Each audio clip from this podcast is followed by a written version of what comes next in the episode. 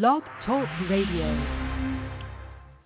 Hi, everyone. Welcome to the Born to Talk radio show.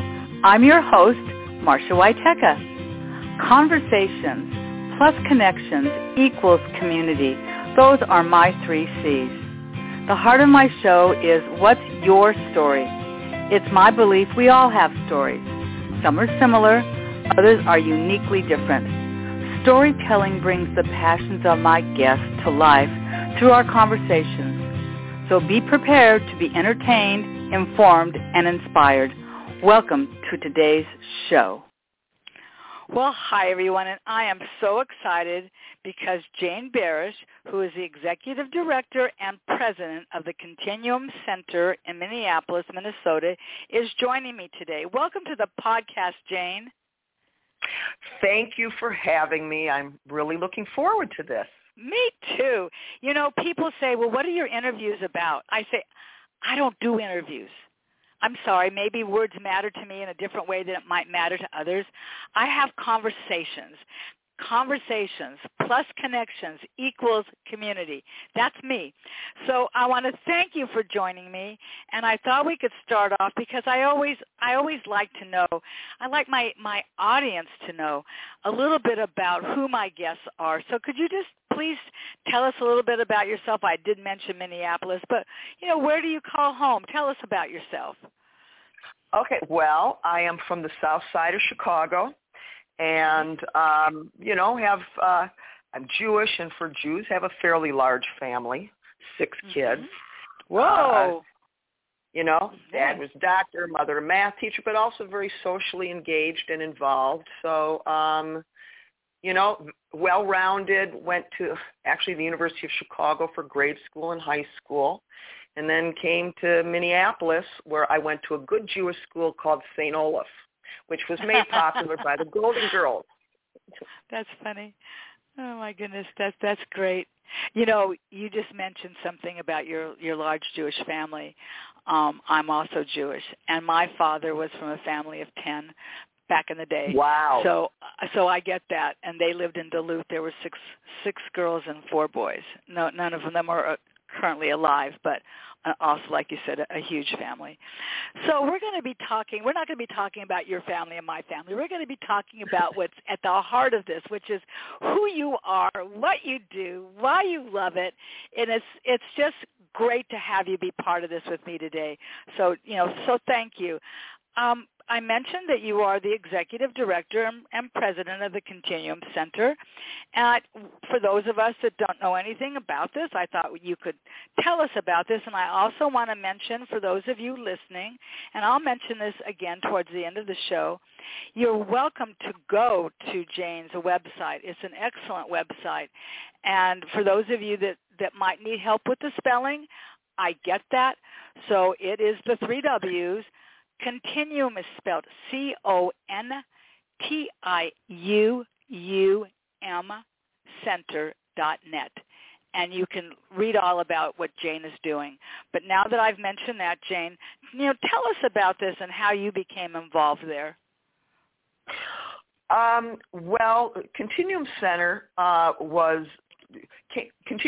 came out of an exhibit, actually, that was at the Museum of Science and Industry in L.A. in 1978, and it broke all attendance records, over 2 million visits in less than a year. And that exhibit was done by 2 women theosophists, and theosophy is like philosophical exploration on issues of, the nature of existence and meaning and purpose and that kind of thing. Why are we here? And it was an interdisciplinary, multi-faith and multicultural exploration spanning thousands of years about, consciousness, its relationship to the physical universe and the physical body. And it just so happens, so I didn't know about the exhibit in 78. I was a junior in college, but coincidentally in college I was interested in all of those same things. And, I from one of my older brothers, when I was a sophomore in college, for some reason he sent me 2 books, and I grew up in a very intellectual family. you know, dad a doctor, mother a math teacher, although very creative, and relationships are important and all of that. And I have two brothers that are lawyers, one a, you know, geophysicist and the other neuropsychologist, and my sister an executive editor. So all kind of very left brain, intellectual. And brainiacs, as we used to call them. Brainiacs, right. Yes. And I got two books. One, you know, for instance, one was called Rolling Thunder, and it was written about a Shoshone medicine man, and it was written under the auspices of the Menninger Foundation, which is a very well-respected scientific institution.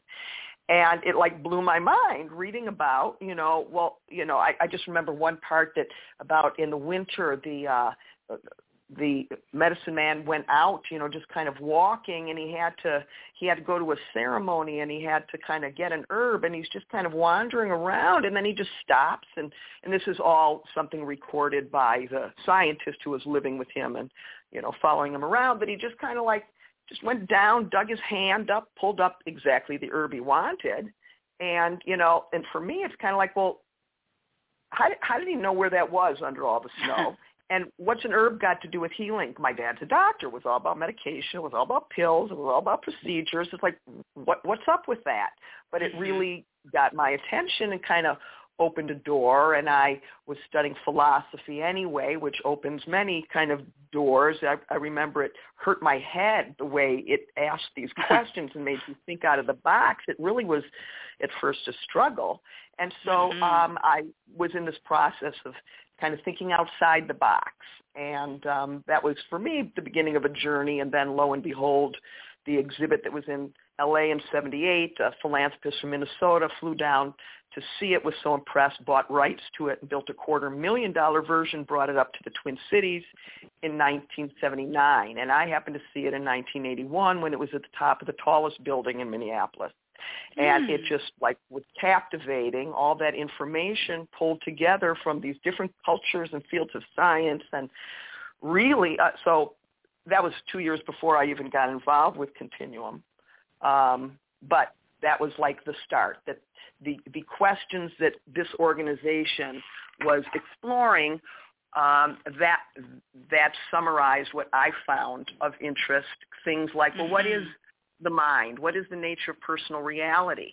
And I'd always been kind of challenging of conventional thinking. And so, you know, here you had, like, Earl Bakken, the founder and president of Medtronic, you know, the international pacemaker company, and the president of Macalester College, and Senator Dave Durenberger, all these people coming to see this exhibit at the top of the IDS Center and blown away. So it was like, wow, these amazing ideas that challenge your view of reality and your understanding of consciousness, we're really getting some traction. So I ended up, you know, getting then involved with the organization formally in 1984, and have been with it ever since. Okay, so you're formed while the organization started in, I believe you said 79. It was founded, but it was in 1984 that you became the executive director.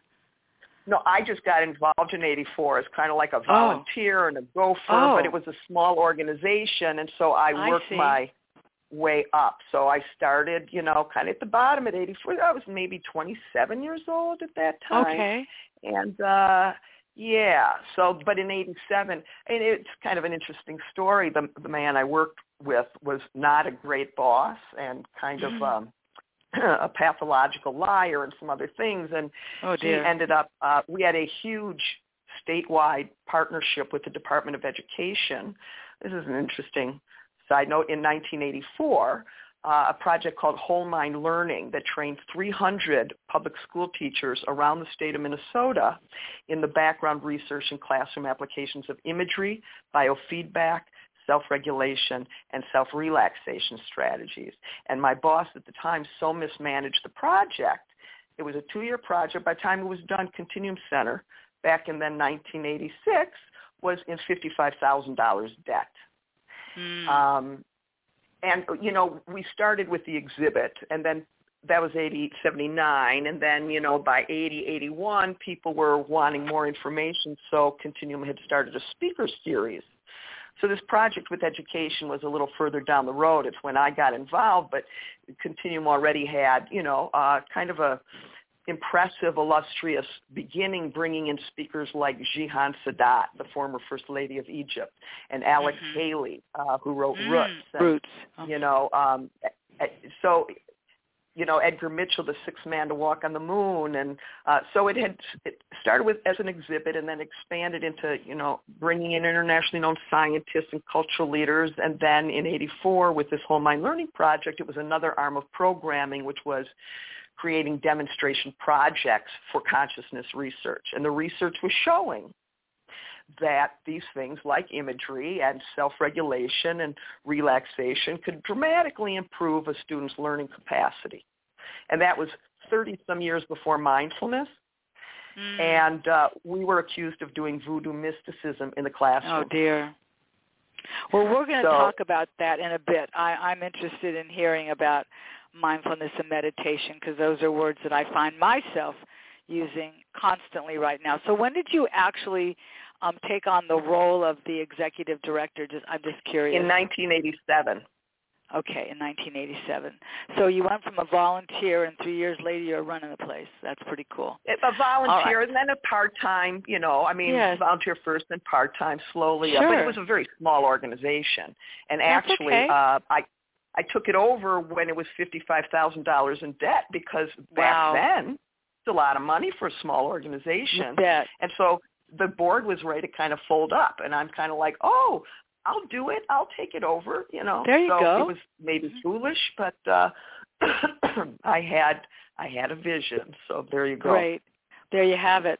Well, I've been on your website. I'm trying to process and understand the things that you're doing, and there's a lot.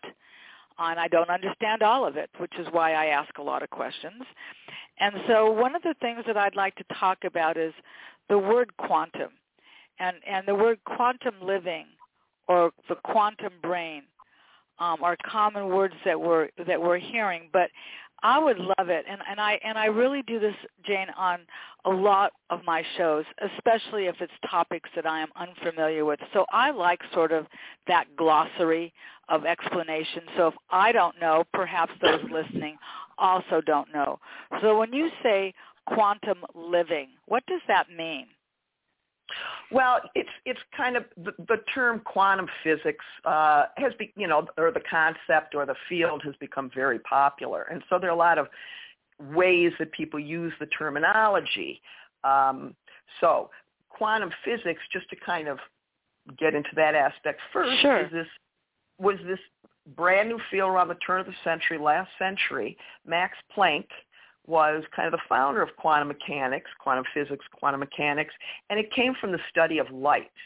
That by studying light, and another word for light is photons, and getting into subatomic reality, once there was the electron microscope and you could look inside an atom, when you plumb the depths of matter, there are very different rules that apply. It's a very different description of reality.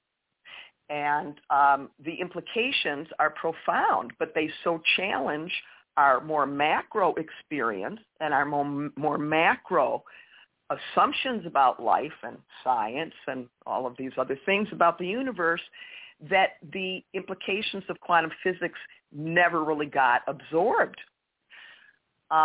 So quantum physics describes a universe where a lot of the rules that we're accustomed to break down. And new rules that have a lot more room for possibility and impossible things happening, and the role that the individual plays in producing their reality. That it's a model of this more interconnectedness version of life than the model we have now where everything appears separate. So quantum living or the quantum brain is about the way people are using it, is about accessing further dimensions than just the three, height, width, and depth, plus time, if you want to count time. It's like going into more dimensions and a larger version of what life and reality and possibilities are. So if that makes sense. So, for instance, examples would be wonderful. Our current version or paradigm of science is called Newtonian, Cartesian, mechanistic, materialist, because it believes everything is fundamentally matter. Everything is fundamentally reducible to physical parts, pieces, and processes. That's why it's called materialist. Or reductionist, because you reduce it to those parts. Or physicalist, because everything is believed to be ultimately physical. That means that your mind or your consciousness is really reducible just to the physical components of your brain. So the assumption is that your mind isn't real. Your emotions aren't real. Your dreams aren't real. It's just brain chemicals. And so if you have a problem with your emotions, we'll give you chemicals. But it's the view that consciousness is a byproduct of the brain. And that, again, everything's reducible to physical things, and there are only these three material dimensions. And in that quantum view, no, there are more dimensions. And your mind is something more than just what your brain does. And consciousness is something more than what resides in your skull. So it, again, opens up a new universe of possibility where things aren't as they appear, where you, there's something, for instance, called, so in the materialist model, everything is separate. And you can just, that reality exists out there, you know, separate from you. It's objective out there, and it just is the way it is. And you kind of study it and write it down. But as you're observing it, you know, you're not changing it. It just is the way it is. And we all say, oh, the reality is as if there's just one reality existing separate from you, and people argue about it. But the assumption is there's just one out there. Well, quantum physics is saying, no, there is no one reality out there separate from you. Everybody has their own. And you have a large part in creating your reality. And that's, again, a very different model than thinking that there's some static set of circumstances that we keep bumping into. So in quantum physics, there's something called the observer effect. And they've discovered that just the act of observing an atom will change everything about it. As if there is, we've assumed that, you know, you can study something, but it's like you're behind thick slab of glass, and you're not really participating, you're just observing. And what quantum physics is saying, no, you're automatically elevated to participator, to like co-creator. And so just the act, and it's not, people think, oh, it's the measuring devices, and that's what changes the atom. No, it's putting your attention on something. Your awareness, your consciousness can influence events and outcomes. So let me ask, truthful with you, because this is something you live. This is a lot for me to focus and understand. So I don't know if others are experiencing that. So I'd like to make it relatable to how I understand what you're saying.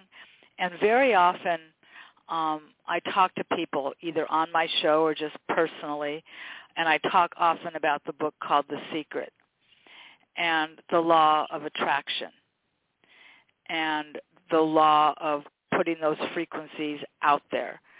And you kind of are what you think. If you think, oh, this will never work, well, guess what? That's what you're going to get back in return. It's not going to work, or it's going to be a lot harder than what you thought. Whereas if you put something out there that has a more positive, like, I feel confident, this is going to be a great day, I can feel it. Is that what you're talking about, or if I'm totally misunderstood? Yeah, that's a simplified, diluted version. Absolutely. I appreciate this. That your mindset. Oh God. That your mindset influences outcomes, but the and I work with executives. I work with scientists. I also work with the most seriously, you know, behaviorally and emotionally disordered kids and maximum security inmates and homeless adults, but there are a lot of people who are like, you know, oh, that is that crazy talk about creating your own reality. But, you know, the brain is like this quantum processing where it is interacting with. So this is where, you know, I can make it really kind of simple in the way reducing it all to to basically the universe exists as quantum waves of possibility. And those aren't physical or mechanical or electromagnetic waves. They are waves of quantum possibility. And that's something that's non-material. And the interesting thing about photons and light is, you know, and again, the study launched quantum physics, is photons are material and non-material at the very same time.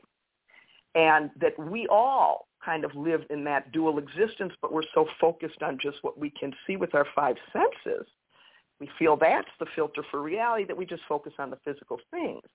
But your brain, you know, so these quantum waves of infinite possibility that exists there, what happens with your brain and with the frontal lobe, which we have mistakenly just written off as the seat of executive function, as if it's about just making decisions and setting priorities and hiring and firing people, which is very left brain kind of activity. But it's about choosing meaning. You get to decide what something means. You get to decide where you put your attention, but we have been conditioned to believe that everything has a meaning already attached. You lose your job? Oh, my God. It means you got to get stressed out and feel bad. You know, I can go on with those examples. But what happens is we aren't aware of it. But with a second by second, nanosecond by nanosecond, we are unconsciously or consciously deciding how to perceive things and what they mean to us. And sometimes we just, by default, you know, kind of fall into consensus meanings. But it is that act of putting our attention is so powerful. Putting how you put your attention, how you turn it on, is what collapses infinite waves of possibility into actualities.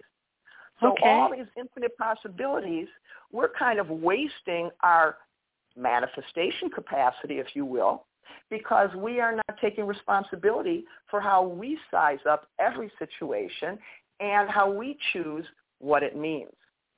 So, and I think what you're saying, we have that choice, but sometimes we're not taking it. We're not, and we don't realize how many options there are. So a lot of people think in very narrow terms of what their choices are. So, for instance, I taught our training program. I brought it to Minneapolis North High School. I've been teaching it for 30-some years. It's gone all over, but this is a recent, relatively recent story. And the school is in the, you know, highest crime, violence, poverty rate neighborhood in Minneapolis. And the high school, Minneapolis North High, had been threatened with closure because of a 35% graduation rate.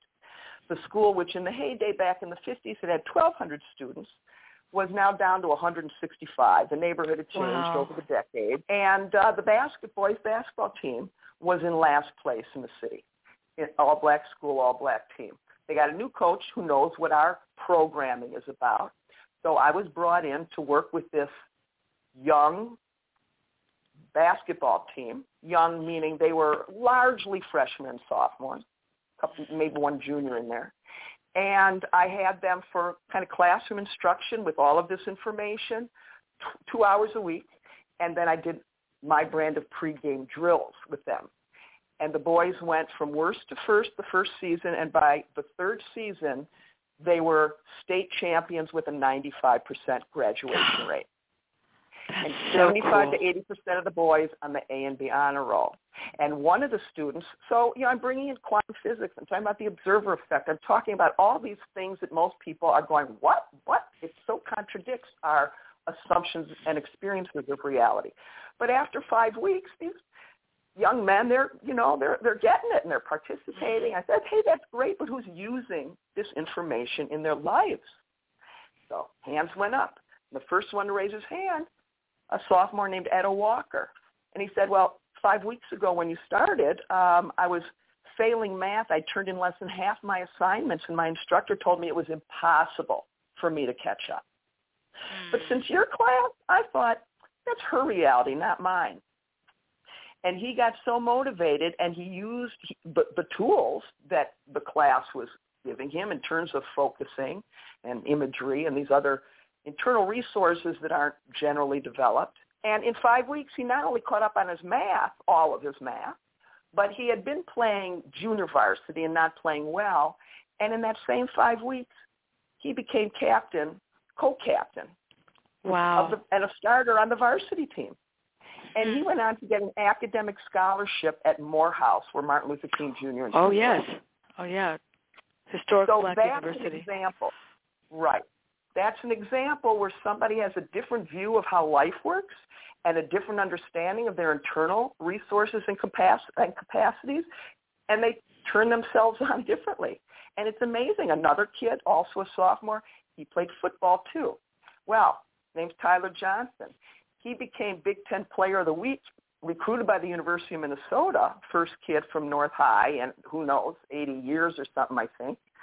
And then, so he became Big Ten Player of the Week his senior year and got drafted in the NFL, and he had his first season last season playing for the Tampa Bay Buccaneers. The first game he caught two Tom Brady touchdown passes, and he played in the Super Bowl.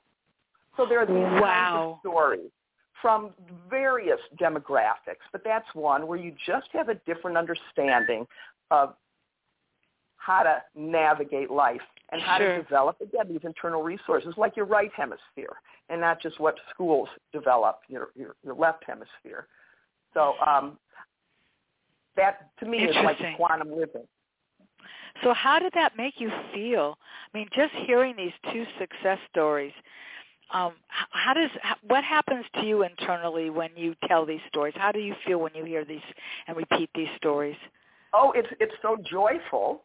And, you know, it's also a big relief because it's like, hey, it's working. So, you know, it's kind of the joy and the relief. And, of course, I'm very proud of them. I mean, I feel like, you know, a mother figure, and they call me Miss Jane, and they still call me Miss Jane. And it's like 8 years later, and I'm in touch with most of them. We're making a documentary on the whole story. But, anyway, I think that's so cool. Was that high school strictly an all-boys school, or were there females at that school as well? No, females too. Okay. And you were primarily – go ahead. With the boys, but I also, you know, do work with girls, and there's one who's now, you know, in college who I knew in high school at North High, and I've been working with her. And, you know, it's like they may have a lot of family issues. They may have a lot of things that happened when they were young that kind of keep them in a rut. And the thing is, there's a lot of emotional work that needs to be done, and a lot of people really don't want to do it. And that's unfortunate. But. Well, and sometimes they don't have the support. You know, you're not living with them. So while you may be in the classroom X amount of time a day, you know, they need to take this back home with them and then process this in their family setting, whatever that might be. And you mentioned that it was, you know, in a pretty high crime rate and poverty and all of the things that, you know, can contribute to failure. And yet you've shown the other side of that equation by saying you're not doomed for that failure. You're not, you this does not have to be your pathway out. And that's what I'm hearing from what you're saying. I don't know if that is accurate, but okay, terrific. But if you're going to get out, so the thing is too, you know, about the brain, and you know, again, there are all these common thoughts about it. We kind of divide the brain into these areas of the reptilian brain nervous system, then millions of years later the animal emotional brain evolved, and then millions of years later the neocortex with left and right hemisphere and frontal lobe. Certainly there's more, the thalamus, the amygdala, whatever, but that's what we focus on. And the thing is, if your fundamental structures, like the primary structures of the reptilian brain and nervous system, or the animal brain and emotional brain, if those aren't healthy and stable, then your what we call the higher human thinking brain isn't going to work very well. And there are a lot of people who skip over the nervous system and their, you know, emotional brain, and just want to jump right into thinking clearly, and it just doesn't work that way. So yes. Well, it sounds to me like yes, please. What is the good news? I say the good news is we have enough stories, and it's explained in such a way that all the participants understand that, you know, they are prisoners of their old emotions, unresolved emotions, which we call buttons. And if you have unresolved emotions, if you have a button, the universe can't help but send somebody or something to push it. So you probably are reenacting old dynamics, old themes, and again, you know, back to that idea. It's like, well, I'm not doing it. Well, yeah. If your internal state is caught up in, you know, I work so hard and don't get credit, or I get in trouble for things I never did, or people promise things and they pull it away, or everybody else gets taken care of but I don't matter. Whatever it is, you're just going to use all that capacity to create reality to just recreate old drama. And, you know, they hear enough stories, it's like quite compelling, and they hear the stories of the people who've worked through it and that you can do it. It's more motivation. So, but then there are some who just refuse. And what can you do? Right. Well, there has to obviously be a desire there, correct? A desire and a willingness. I mean, a lot of people want to change and want to improve, but they just will sidestep and dance around and, you know, avoid and evade and just kind of, when it gets right down to it, they might walk up to the line, but they just don't want to have to re-experience or open up the past. And, you know, it doesn't have to be that hard, but it's something I believe that needs to be done. So there are a lot of people who just don't want to go there, and they'd rather struggle in other ways. So I see. Interesting. I'd like to think that at some place down the line with these young men that you've talked about, that they also then become mentors for those behind them. Can also they present themselves as living examples, which I think is really awesome. And we actually have a program where they formally are out training young people. Wonderful. And they all have an opportunity to kind of enter this as a career. Wonderful. To be facilitators.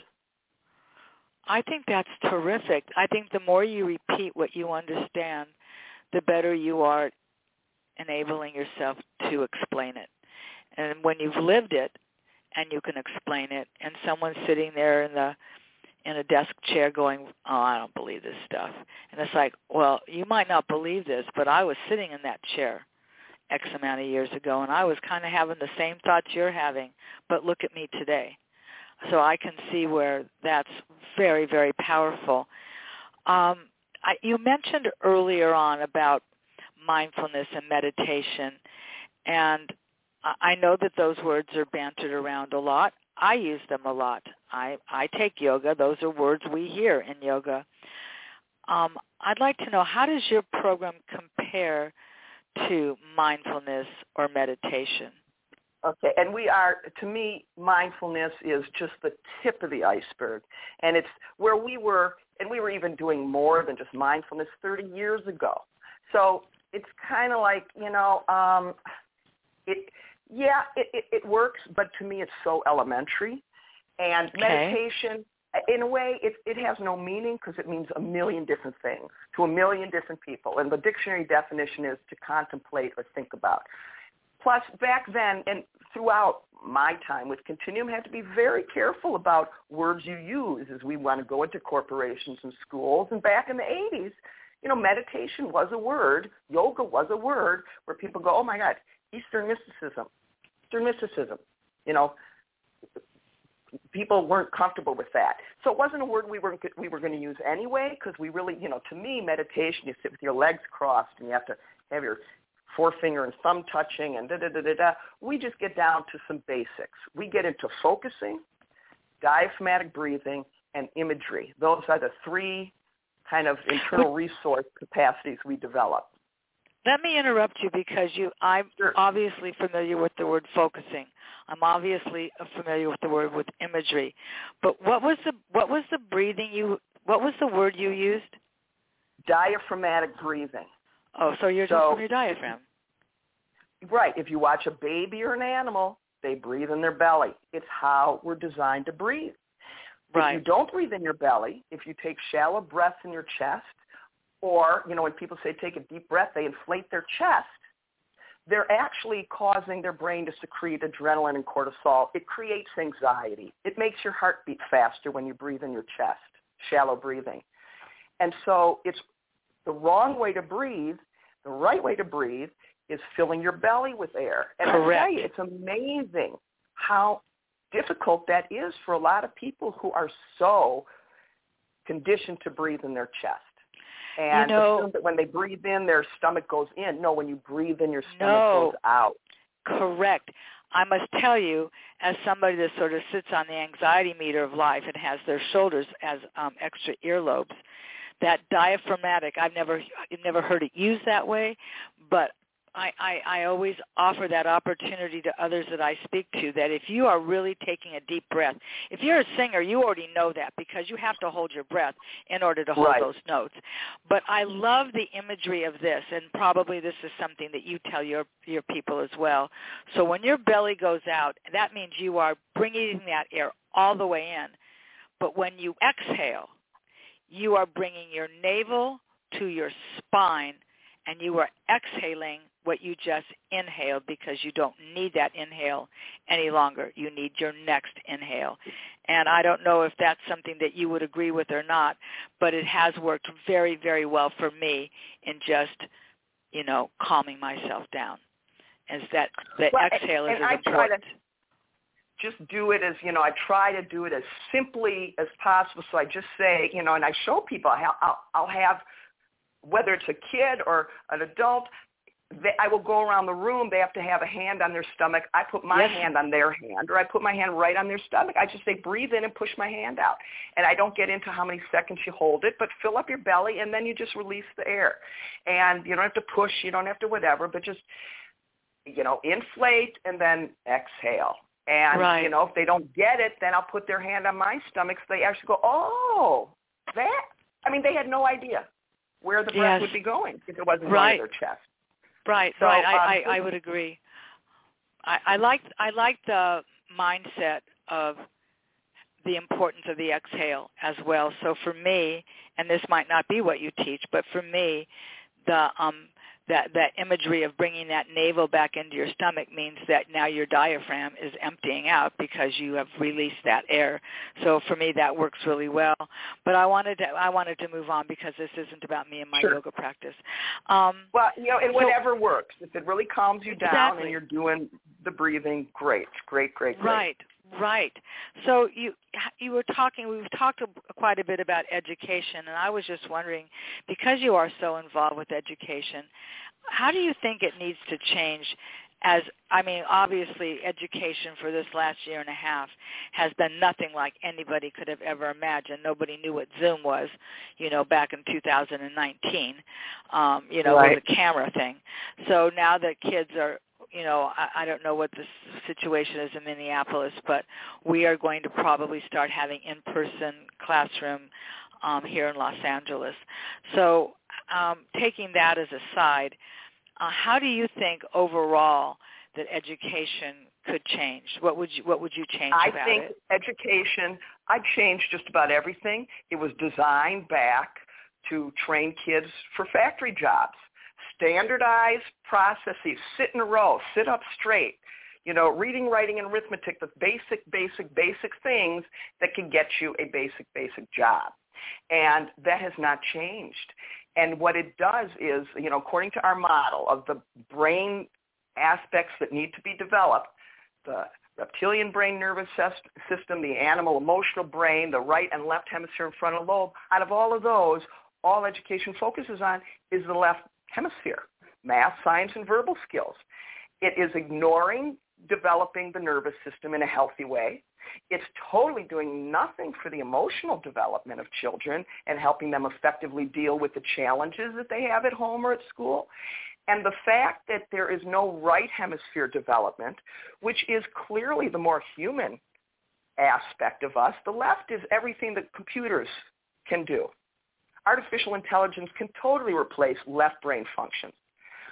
Artificial intelligence will never replace dreaming and intuition and, you know, those kinds of very human things, because a computer is not going to be connected to a nervous system and to an animal emotional brain. And that is very much part of our whole system. So the right hemisphere, it turns out, has a lot more connection to the animal emotional brain or the midbrain or the limbic system than the left brain does. And that's because the left brain is more the cold calculating part. Right. Right brain is more the human, you know, that your dreams are connected to emotions. You know, your emotionality is connected to that brain, obviously. So, you know, emotions and memories and, you know, imagery and daydreams, those are all very personal and human and connected to the emotional brain. And education does nothing. So all the children who are more right brain, more sensitive, more creative, they get to school. Guess what happens? Math. They are supposed to just kind of fall into the boxes and do all the work that's very left brain, and it's not what they're good at. It's not what they care about. It's not what they're comfortable with, and they get the message that there's something wrong with them. They're dumb. They have, you know, learning disabilities. And what does that do to a kid? If I were a kid, I'd say, screw you. I'm not dumb. I'm probably smarter than you are, but you just can't see it. So these kids don't get seen. They don't get validated. They get angry. They get sad. They act out. They get sent to special ed. Special ed's been called a pipeline to prison. Or they get put on medication because it's very frustrating and painful for a kid to feel like he doesn't fit in and can't do well. And it's also very painful that they aren't getting their own gifts fed and nourished. And it's not like left-brain kids don't have a right hemisphere. I've worked with a lot of very intellectual people, but they got a lot of neurotic, you know, anxiety, whatever, and when they engage another half of their brain, they do better as well. So, and the frontal lobe, like I said, they're doing nothing about teaching like what helped Edo or Tyler Johnson to realize that, you know what, I get to decide what something means. We actually open up our curriculum to any age group or demographic with the, you know, we don't open it up, but soon into it kind of to make the point that we think there's one reality out there. And, but, you know, the truth of the matter is, no, you get to choose your own. But it's like we assume, oh, yeah, there's one reality. Well, if you knew a kid who was born with half arms and half legs, and that kid wanted to be a state wrestling champion against able-bodied kids, you'd probably say, oh, the reality is they can't do that. Mm-hmm. Well, guess what? This kid, Kyle Maynard, did it. And he wrote a book, No Excuses. Right. So he chose his meaning for his disability, where everyone else is like, oh, my God, just throw yourself off a cliff. What's your life going to be like? He's like, you know what? Oh, actually, he was on, who is it? Larry King. And Larry King said to him, don't you feel like a freak? Oh, my God. He used those words? I know, but that's Larry King. And he says, you know what? I actually feel blessed because how many people are in a position to inspire millions on a daily basis? Yeah. That's an example of choosing your reality, choosing your meanings to any situation, but we get conditioned to just accept these consensus meanings for whatever happens. And usually it's something, you know, kind of negative. We're kind of geared towards negativity. Sure. I think, you know, with the Olympics coming up right now and then the Special Olympics, I actually had a woman on my show a month or so ago that's a paraplegic, and she's a ice hockey, sled hockey player, and waiting to see if indeed she has made it to the Olympics because it's after the Summer Olympics. But, you know, when you see people doing things just like what you imagined, I could see the benefits not only for that person that might be, and I'm putting quotes around the word disabled because I don't want to, I'm not categorizing. Right. But what I'm saying is that not only is that young person, male, female, having to make these changes, it affects their family, and they also become part of that learning paradigm switch that you've been talking about. And I just think it's marvelous, and I'm really happy to hear that you do that. And I was curious, before we know it, we'll be out of time. I want to talk a little bit about you again and personally, because you did something that was pretty darn remarkable. Remarkable in that in today's world of sports, one would not have imagined what you were able to do, and what kind of leads us really segues into what we were just talking about, because you were a world champion figure skater at age 54, and then I think it was 52 and 54, at ages, those two ages, and then 2 years later at 62, you won another championship. But then but then you also won a world state championship as well? I can give you the chronology. So the story is that I used to skate when I was young, and I was very good. But I quit because it was at the point I either go to high school, be a normal kid, or I dedicate my life to skating and train for the Olympics. Well, I didn't know. My coach had told my parents about that Olympics part. I didn't know about that, and I just wanted to be a normal high school kid and play sports and have friends. And so I gave up skating. And it always kind of bugged me, you know, what I could have done. And I couldn't even watch skating because I'd see a skater, I go, I could have done that. Oh, I could have done that. And it just was, it wasn't healthy for me. So I let go of it. But when I turned 49, it's kind of like, you know what?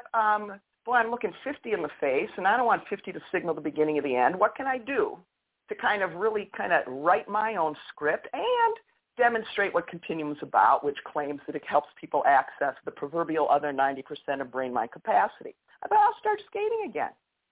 So long story short, I did a 50th birthday show despite breaking my foot 4 months before, and that became part of a documentary called Making the Quantum Leap, where despite the doctor telling me I could not do my skating show, I'm thinking that's your reality, not mine. Mm-hmm. So, you know, despite his prognosis and recommendations that I should not be on the ice for another 6 months, 2 months after he kind of, and I'd broken my foot in December, and here it is February, and the show is supposed to be April. This is 2007. In February, he's like, no, you shouldn't be on the ice for another 4 months, you know, at least. And I was on 2 months. I was on 2 days later, and I did the show 2 months later, and then I just kept skating. So I became a state champion at age 51, 52, and then again at 62. I had given up skating again for a while. And then I became a world champion at age 54. Turns out that in Minnesota they were having a world championship, and it's like, how could I not enter? So, yeah. But along the way, as I'm planning this 50th birthday skate, I have people going, you're not a teenager anymore. You know, what do you think you're doing? You know, and people are so interesting, and they're supposedly your friends and whatever, and they just want to throw cold water on you. So that was, you know, revealing of many things, but I went ahead and did it. Do you think that sometimes people are asking without judgment? Like, wow. If they ask, well, it depends on how they say it, you know, how they construct the question and what's their tone. Now, it's like, if they get said, wow, you know, and you're not a teenager anymore, you think you could do it? That's a lot different than, what do you think you're doing? You're not a teenager. You know, right. That sounds judgy. Yes, exactly. And I can, the tone of voice, the way it's constructed, is how you can internalize what somebody's asking you, and I would agree with you. Based on all that you've talked about, and a lot of it, I'm going to be straight with you, a lot of this is over my head because it's very scientific, and I'm more down here on the ground, which I'm okay with. I'm not going to judge myself about that either, because how does that help me? I'm just speaking my truth. I'd like to know, are you optimistic about our future, especially as it is in education? You know, I am, and Norman Cousins, who was editor of the Saturday Review a long time ago, and he had a, you know, normally fatal degenerative nerve disease, and he locked himself in a hotel room for 48 hours and watched funny movies and took vitamin C and reversed the course of the illness. And he wrote a book, I think it was Anatomy of Hope or something like that. But anyway, he had a great quote. We don't know enough to be pessimistic. That's a great quote. We don't know enough to be optimistic. Right. I hold out that the reason for optimism that I, you know, see around me and encounter with those that I'm working with and, you know, others, and I see the receptivity and the desire for people to do something different. And we're at a point where there is, I think, you know, the wide recognition that what we've been doing is not working, and we really need to be open to some fundamental change. And so it's then kind of my job to, and that's why the science is important, whether or not somebody's interested. And we do break it down in a way, like if you went through our exhibit or through our curriculum, you'd get the science in a very different way. I had to kind of like jump ahead to the, you know, the bottom line or the punchline, which misses some interim steps that make it more accessible.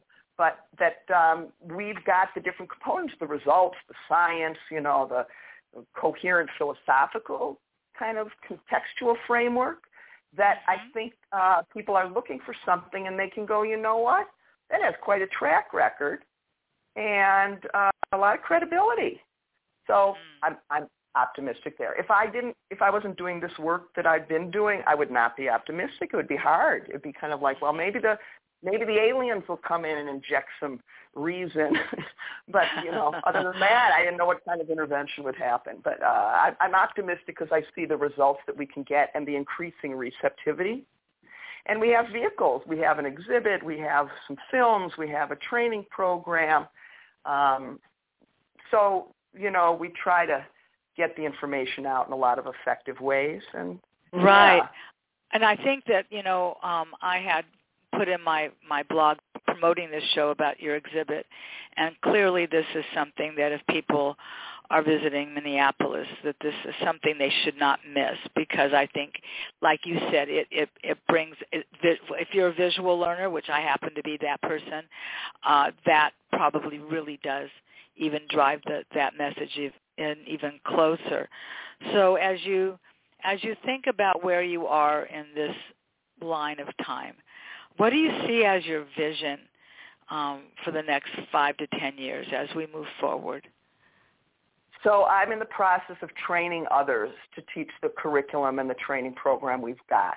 And I am envisioning working with schools, corporations, prisons, hospitals, clinics, addiction clinics, you know, mental health clinics, to present an alternative approach to our current models, and that we then see slowly the integration of this new paradigm of brain, mind, and reality kind of slowly entering all of our, you know, conventional systems, and that I'm seeing more and more people trained to go out and teach this, so that, and that we would have continuum centers around the world, you know, exhibits. And by the way, if any of your listeners are interested and they reach out, I can send them links to view the full exhibit, or, you know, parts of it anyway, so you can see it online. Oh, I see.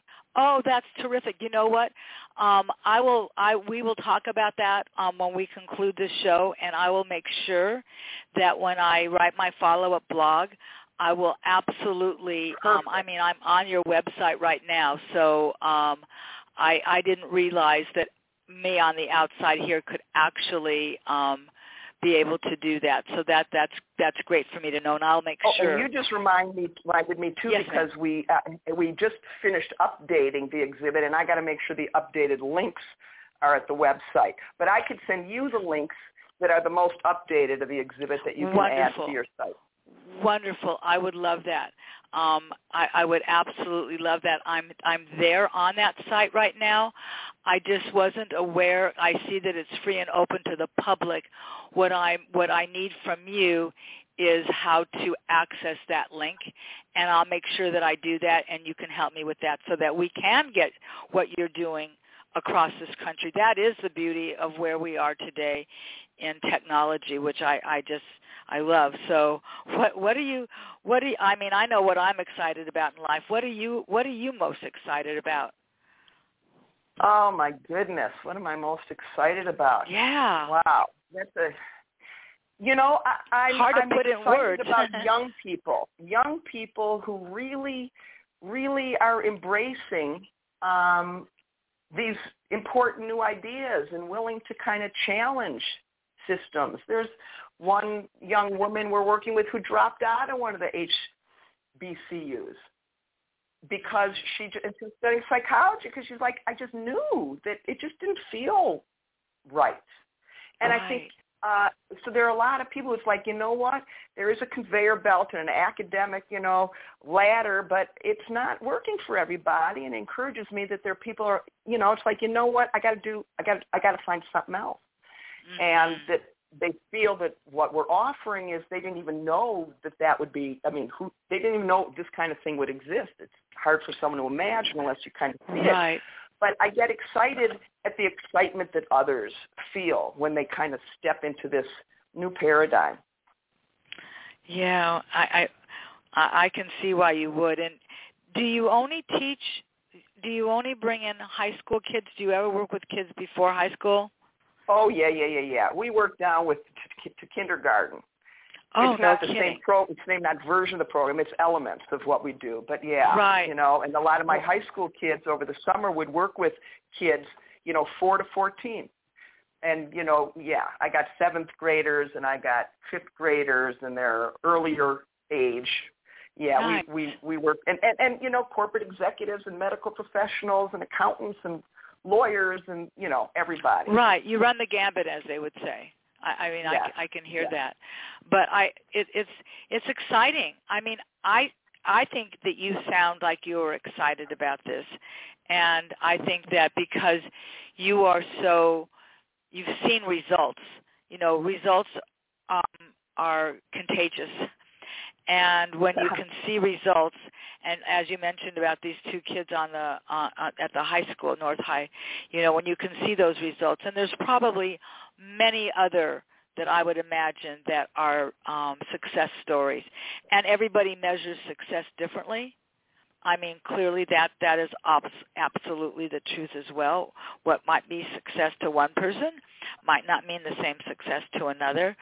The fact that you're able to do this, it makes me wonder, you know, you're doing this in Minnesota. It makes me wonder, you know, how you could present this to people that were not in Minnesota.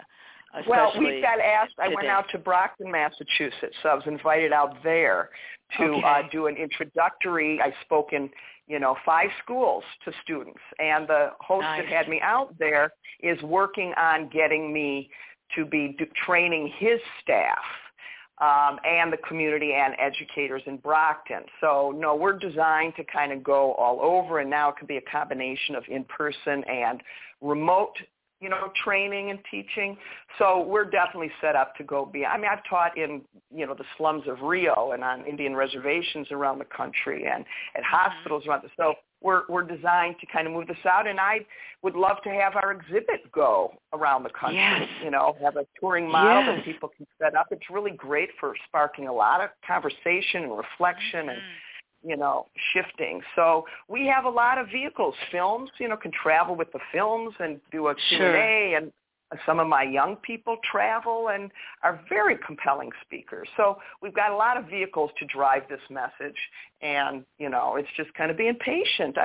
I'm in my 37th year of this. Right. But you know, listening to you, and I when I first started doing the blog, the Born to Talk radio show, I was in a studio less than 3 miles from my home, and people had to be able to physically get to the studio in order to be my guest. And then it was video, and it was audio, and many of them went to YouTube and blah, blah, blah. Now with today's technology, I mean, there are definitely podcasters that are visual. I don't have that kind of technology, so I'm strictly audio. But I can feel your energy. I've seen you on the YouTube before, so I've seen you, and it's very contagious. It's very like, wow, I want to know more. Okay, some of these words are a bit confusing. I'm going to have to get out the dictionary. I suspect that would you say, you know what, kind of skip the dictionary because that might not really give you what you need. But I mean, when you talk about your exhibit and the interdisciplinary and the multicultural experiences, I think that people will be able to feel that. You use words that we understand, interconnectedness. That's a big, long word. That's a 75-cent word. That's a big word, but it does mean that we're interconnected. Say it again. What'd you say? I was saying we need to flood the stream with that word and some of these others to kind of expand, you know, just our general use of, I mean, what words we use. And I just, you know, just to throw out, like, there's one panel in the exhibit that talks about the placebo effect. And most people have heard of the placebo effect. You get a fake medication, but you think it's real, so you feel better. Harvard and Baylor have done research on placebo surgery, fake meniscus knee surgery, and the placebo fake surgery was just as effective as the actual surgery. Meaning, is that they got nothing but a little incision while they were under, and the doctors and nurses pretending, talking and clinking, you know, utensils, and they had the same results. So we are just scratching. Now, why don't people know that? That's such important information about meaning, it is. Expectation, the mind, and how it influences, you know, your body. Now, we go out, it doesn't just stop at influencing your own body. It can influence circumstances and outcomes and whatever. But, you know, there are ways that are very relevant, that are very understandable, that people will go, oh, my God, I had no idea. When you hear the... try to break it down.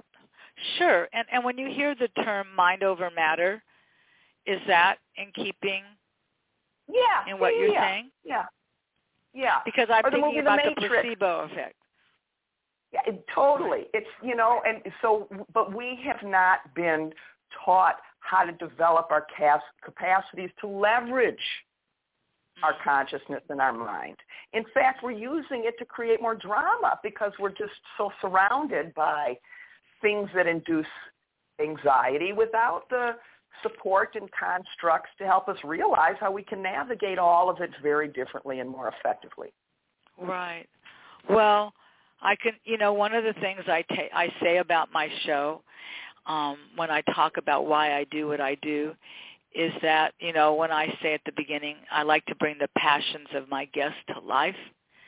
I mean, you are a prime example. You sound like you are just as engaged as you probably were some 30 years ago when you started this, because you really believe it and it comes across. And I want to thank you so much for taking your time today to explain this a little bit more to me, to help me understand this a little bit better. I will certainly include, you know, the links to the exhibit, to the center.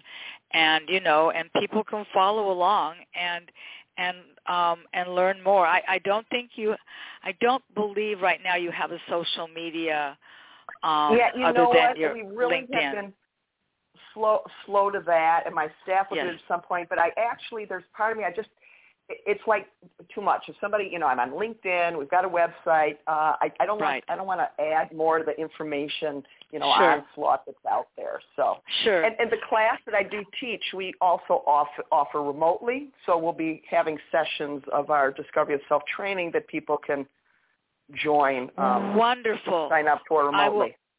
Terrific. So I will definitely want that link, Jane, so that I can include that in the follow-up, so that people that are saying, dang, you know, I'm not going to be getting over to Minneapolis anytime soon. I would love to take this kind of training. I will be certain to include that in the follow-up blog. So thank you so much for your time and just, you know, sharing what you love. I look forward to my Mondays for this very reason, that I get to do this, because that's my passion. Conversations have always been my passion. And this is just a wonderful vehicle for me to not consider this an interview, which I know in the industry this is probably what this is considered, but it's not an interview for me. If we were sitting at Starbucks or we were just taking a walk around the lake, this is what we would be doing. And I value the time you spent with me today, Jane. It's really been lovely. Thank you, and you're very good at what you do. Oh, thank you. The check is in the mail, all right? Oh, my goodness. All right, well, we will be in touch, and I thank your listeners. You bet we will. So everybody, be safe out there on the 4th of July. I'm going to make this following announcement. For the very first time in over 3 years, Marcia, you're hearing this first, is actually taking a Monday of vacation, and I will not have a show next Monday. I will be with family in Michigan.